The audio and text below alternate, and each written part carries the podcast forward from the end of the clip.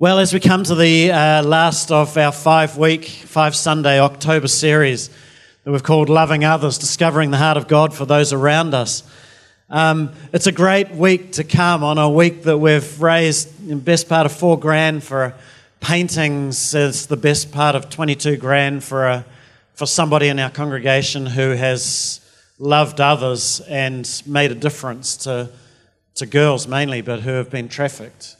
Um, it's a great day when you come and you think, you know, kind of on a sleepy week last week, on a Labour weekend, when we sort of say, hey, we've just had this crazy idea. How about you contribute to a piece of art? And how about you contribute to a base for our dearly beloved Derek?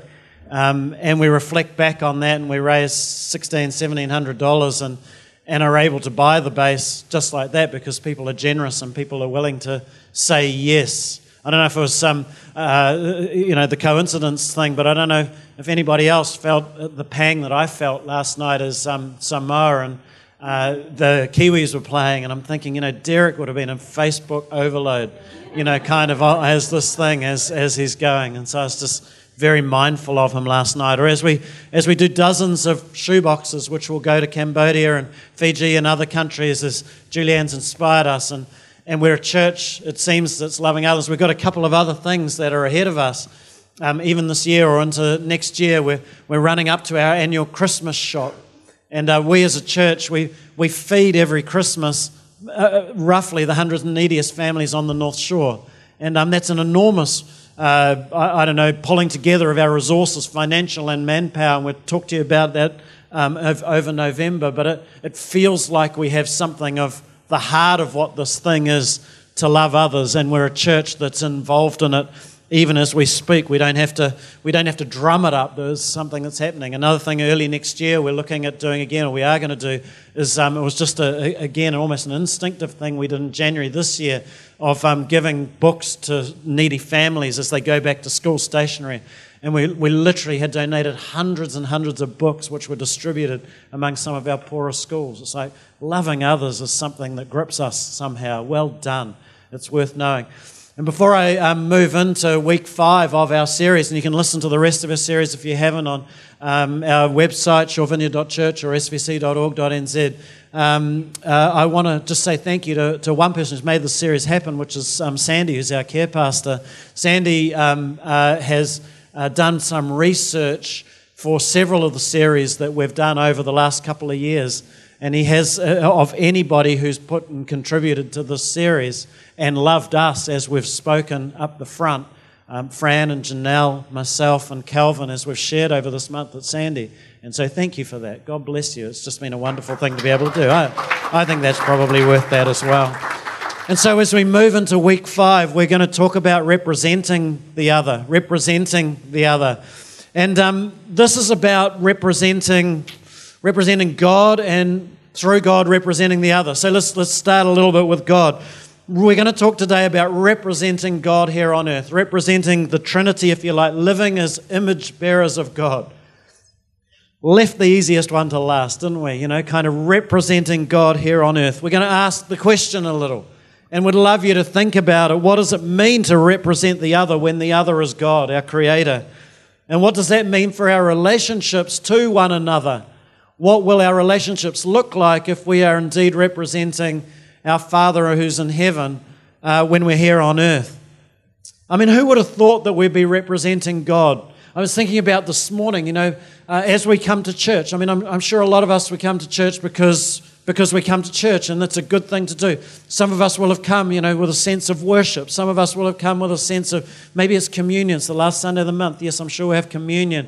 Or just fellowship and being together. Maybe you're visiting and you might, might have had all sorts of reasons for coming here. I suspect there's not a person in the building who woke up this morning and said, I am going to be a representative of God here on earth this morning. It's kind of like it just doesn't sit well, in a sense, with our, our Kiwi humility or something like that. And yet it seems like that's what God has in mind for us. Mind boggling as it is, unbelievable as it is, impossible, yes, frightening, yes, as it is, all of the above, and yet something for us to wrestle with. And so let's set the scene for a little and how this representing the Trinity plays out, and then, then let's work towards some conclusions about what that means for relating to others. You see, for Jesus, it was all about representing the Father. And so, one of the great vineyard scriptures I spoke last Sunday night about um, uh, being people of the presence. You can't get away much in a vineyard church from these scriptures from John chapter 5. And Jesus says, Truly, I say to you, the Son can do nothing of his own accord, but only what he sees his Father doing. So, Jesus is watching what the Father's doing and doing that. And it goes on, For whatever the Father does, the Son does likewise. For the Father loves the Son and shows him all that he himself is doing. And so in the vineyard, we take that as a ministry sort of invitation is let's see what the Father's doing, you know, and do more of that. And when we do more of that, we will see more things happen. So is he, is he here for healing this morning? Is he here for, I don't know, reconciling relationships this morning?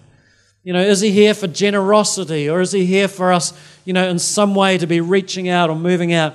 What is the Father doing? And we see that, and that hopefully you, you feel the heartbeat of that because that maybe more than anything would describe who and what we are as a vineyard church.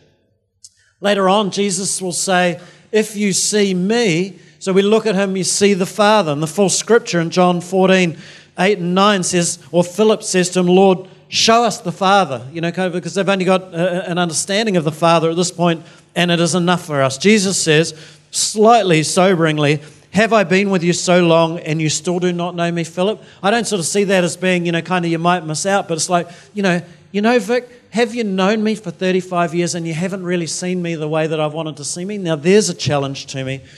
And then he says, Whoever has seen me has seen the Father. The Son representing the Father, representing the Trinity being here incarnate on earth. So Jesus is the ultimate image bearer of the Father. And Paul follows this up in Colossians um, 1:15. He is the image of God, the invisible one, the firstborn of creation. This is who Jesus is. He is the one that we can see and know, and through him, yes, in our feeble, yes, in our sinful, yes, in our partial, yes, in our complicated ways, because we are all of those things, aren't we? We are able to represent him. And he gives us that encouragement, that power, that of the Gospels in particular, we see how Jesus, the image bearer, relates to one another. How else would we know? The kindness of Jesus, the generosity of Jesus, the, the straight upness of Jesus, sometimes to people that we are unexpected who he is working with that. And so we see Jesus and we see God and we get an idea of what it is to follow Jesus and to be a Christian and to be a believer. This is something of, not the only thing by any means, but something of what the Gospels show us. But we can't stop there, you know, somewhat distant observers. There was this man, and his name was Jesus, and 2,000 years ago, he was an amazing guy. We can't stop it there, just as some sort of father and son interrelationship that's happening over there. But for us, it's a case of now go and do likewise. Now go and be Jesus. Now go and represent Jesus to this world. You know, let your heart be broken by trafficking and do something about it the way that Jesus would do something about it if he was here, representing Jesus so we can represent to the other or represent Jesus to the other. If you're a, bit of a reader of theology, you, you may have come over over recent um, times, recent years, um, the Greek or the Greek compound word perichoresis. Perichoresis is a theological term split into um, peri, which means around, chorion, which means give way or make room to. And theologians are, are, wrestling with what this concept and word is at the moment. And there's some great stuff that's coming out. It's sort of used in a number of different ways. One's used to sort of describe um, Jesus' humanity and Jesus' divinity. So there's a, there's a, a working around, there's an intersecting of his humanity and his divinity, and we know and understand that. We might call that a perichoresis. Um, there's this uh, sense of intersection of the omnipresence of God um, and uh, intersecting with all of his creation. And, and perhaps the major thing that theologians are exploring at the moment is, is a third idea of the mutual intersecting of the persons of the Trinity Father, Son, and Holy Spirit. And the extension of that, which is being explored and developed, and it sort of hasn't taken its full um, idea yet, is, is of our invitation into something of that divine dance, if you like, of the moving in and out, of the, of the working with, and all of those things, and the invitation of us to join with God, to join with Jesus, to join with the Holy Spirit in an in intimacy that we understand because of worship and a reciprocity, you know, kind of a coming together. And so theologians are working with this, and it's proving quite life giving in lots of ways to lots of people. It's a, it's a, it's a joining together in these things, we're, and we're called to something of the same dance. So the great um, uh, Pentecostal theologian Gordon Fee, he sort of um, came to this conclusion in, in, in his book, um, How to Read the Bible, book by book. He says, Humanity is the crowning glory of the Creator's work, beings made in God's own likeness with whom he could commune and delight, who would know the sheer pleasure of his presence, love, and favor, who would know the sheer presence of, uh, uh, sheer pleasure of God's presence, love, and favor. That's you, that's us, that is who we are worshipping today. Created in God's image, humankind thus uniquely enjoyed the vision of God and lived in fellowship with God. There is this connection and relationship and development of that that God is inviting us to even this morning, I think. You know, we talked about um, Derek uh, and having lost him. We've, we've lost three, you know, greats of our church in this year. So early in the year, Pat Kerrigan died. Um, so some of you will know him. Again, he was not well over the latter parts of his life. And so many of you won't know him, but he was a magnificent part of our congregation over, you know, 10 or 12 or 15 more years. Um, and that was in February. And in June, Derek died, and, and, and the base that's kind of in transit at the moment that we've ordered and we, and we paid for last week is a tribute to him. Well, most recently on October the 8th, Gay Edwards died. Some of you will know Gay. Um, eh, but again, because of ill health, she wasn't around a lot. I think the last time she was in our church was about February this year and then she's been too unwell, and, and sort of she was, she was not able to come all the time during that. But here is a dear woman to, to many of our hearts, and for, for others, this is, this is just an important part of our, our story in terms of the year that we're going. So, towards the end of her life, there was a, a, the word went out from the family that no visitors, please. The only people who can visit are close family and Gay's pastor. So I'm Gay's pastor, right? And it was extended because Sandy's our care pastor and Fran, and so we were able to go and visit her. So the second to last time that I visited Gay, I, I, I started to read the Psalms over her. And it felt like the presence of God was there, and it felt very powerful. But I went away and I felt inadequate in my role as a, it's like I'm not family. And, and in one sense, I'm not even a close friend. I'm, I'm there as pastor. So, what does a pastor do? And I, it was taken to, you know, some more formal churches, you know, particularly a Catholic church, perhaps, you know, you would be there as a priest and you would be reading the last rites. That would be what it would seem to be. Or you'd be pronouncing some sort of blessing and there may be a word or a formula, a liturgy that you would read over that person. I'm thinking, you know, because we don't have that sort of thing, I have no tools right now to be your pastor, your vicar, vicar from the Greek vicarius that we get vicarious substitute here in the place of God, representing God at the bedside of someone who's dying. This is a big deal all of a sudden. All of a sudden, I'm, I'm not there just because I've got time in my week, but I'm there as a representative of God. Do I feel great about that? Do I feel ready for that? Oh, no. And so I go and see her for the last time. And I pray this prayer. And I don't know whether you might be a bit horrified, but I would hope, you know, that this might be a blessing to you if I ever prayed this prayer as your pastor over you if it was your last days. And it was a prayer that, that with faith and with a sense of this, of, of the rightness of, of representing God, that I was able to say, God, uh, Gay, you know, you are ready your sins are forgiven. I mean, what an incredible thing to say. Your sins are forgiven. Am I allowed to say that? It just seemed that I was allowed and meant to say that. And Jesus is coming, and there was sort of the sense of faith. It wasn't pre planned, but Jesus is coming. There's a sense that He indeed was coming, even as we were there, and He's going to, he's going to take you in the hand, He's going to walk you home. So, I mean, Gay wasn't in a sta- state of her life. She was aware that we were there. Sandy was there with me that time and, and she was aware that we were there, but she didn't agree with that. I can see Jesus or anything like that. But I, but I believe it.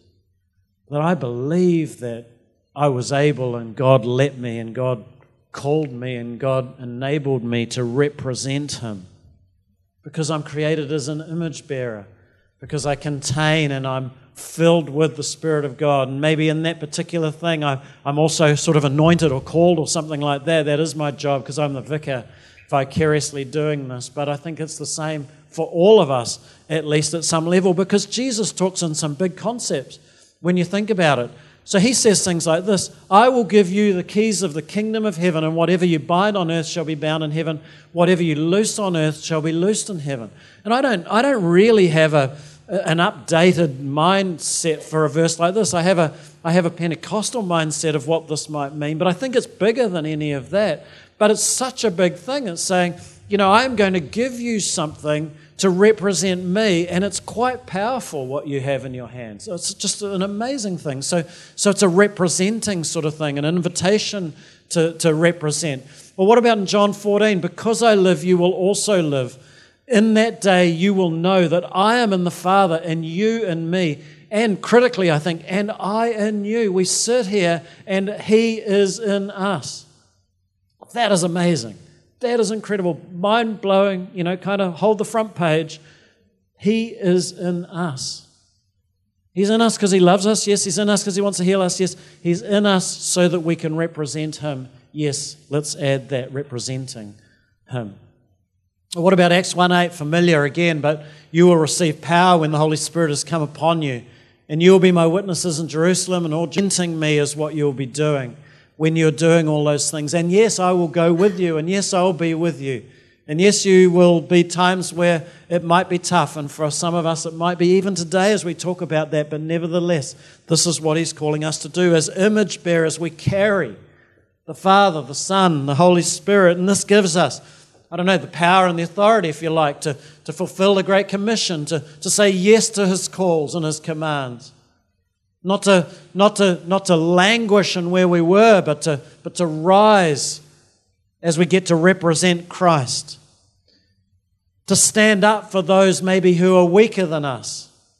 You know, I, I love, you know, the, the, the intercessors who will stand somewhere in between, representing between God and those who are, need the prayer, if you like, and will stand in the gap for. This is an amazing thing that we do, and we all do it to some degree. We've talked a bit about today about standing in the gap for someone who's vulnerable and, I don't know, 12 years old and taken out of a village and, and, and trafficked.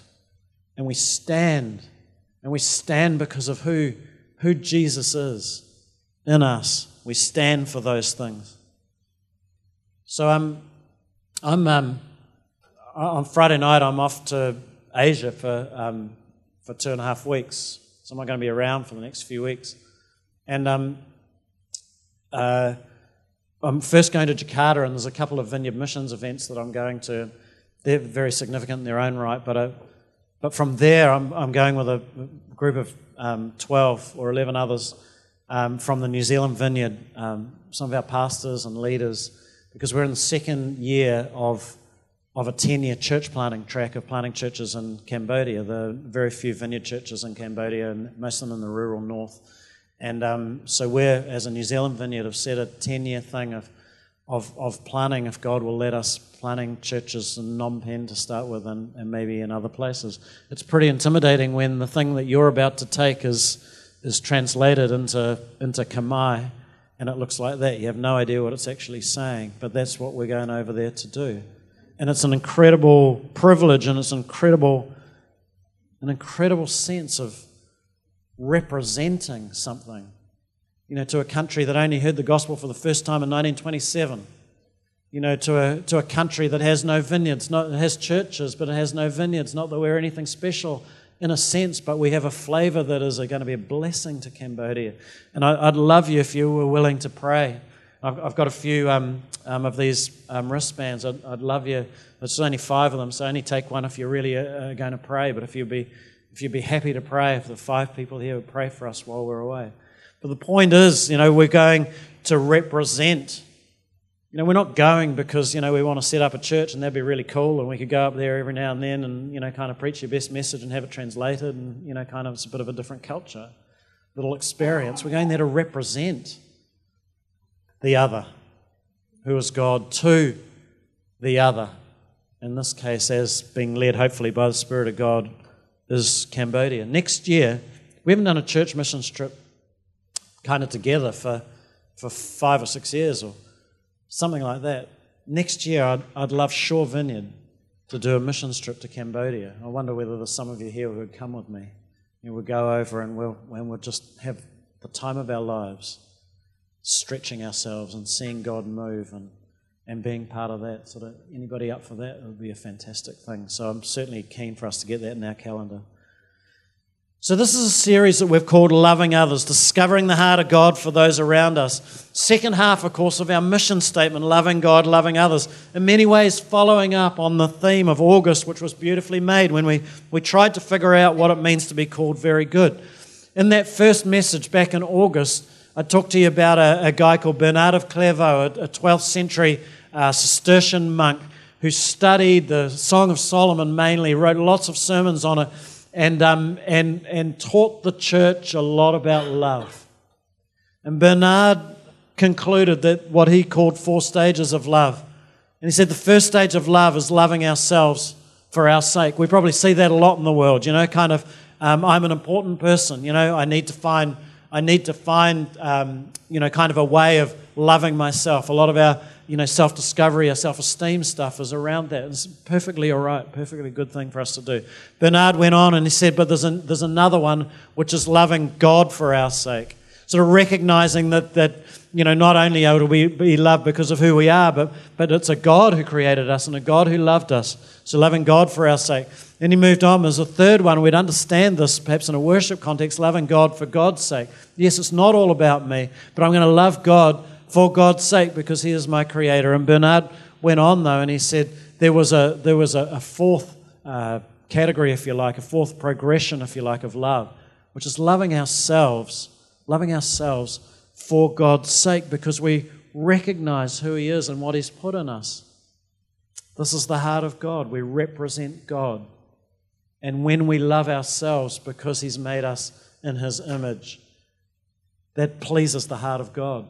That is a magnificent thing in the heart of God. Remember Jesus in um, John 13 34, a new commandment I give you, that you love one another. Just as I have loved you, you are also to love one another. And so it has always been God's plan as we come to the end and as we're going to ask the Father what He wants to do. But as there's always been God's plan for us to be His image bearers. And so if you look in the Bible, you'll see the fall, and that, and that made it difficult for us to be image bearers. And you'll see Israel and, and, and its inability really to outwork that. And that's made it hard for us to be image bearers. And we all know about sin, and that makes it hard for us to be image bearers because we're all weighed down by those things. But we're also very good, and we're also fearfully and wonderfully made. And as His very good and wonderfully made image bearers, we have a role in God's plan to bring His kingdom to earth and that's via loving others. We're not passengers or guests, um, we're not um, an audience. We have an authority and a power and a, an invitation. And we've been given each other to see and be seen, week one, to, to relate and to be open to relationship, week two, to serve and be served, week three, to rely or depend on and and be relied or depending on week four, we have the opportunity, the invitation for all of those things. We are invited. This is magnificent. This takes your breath away, doesn't it? We are invited to love and be loved. This is the invitation of God on our lives for us. It is a magnificent thing to be a representative of God here on earth. Why would you want to do anything but that? to watch what the Father's doing and just run headlong into that. It is a magnificent thing indeed.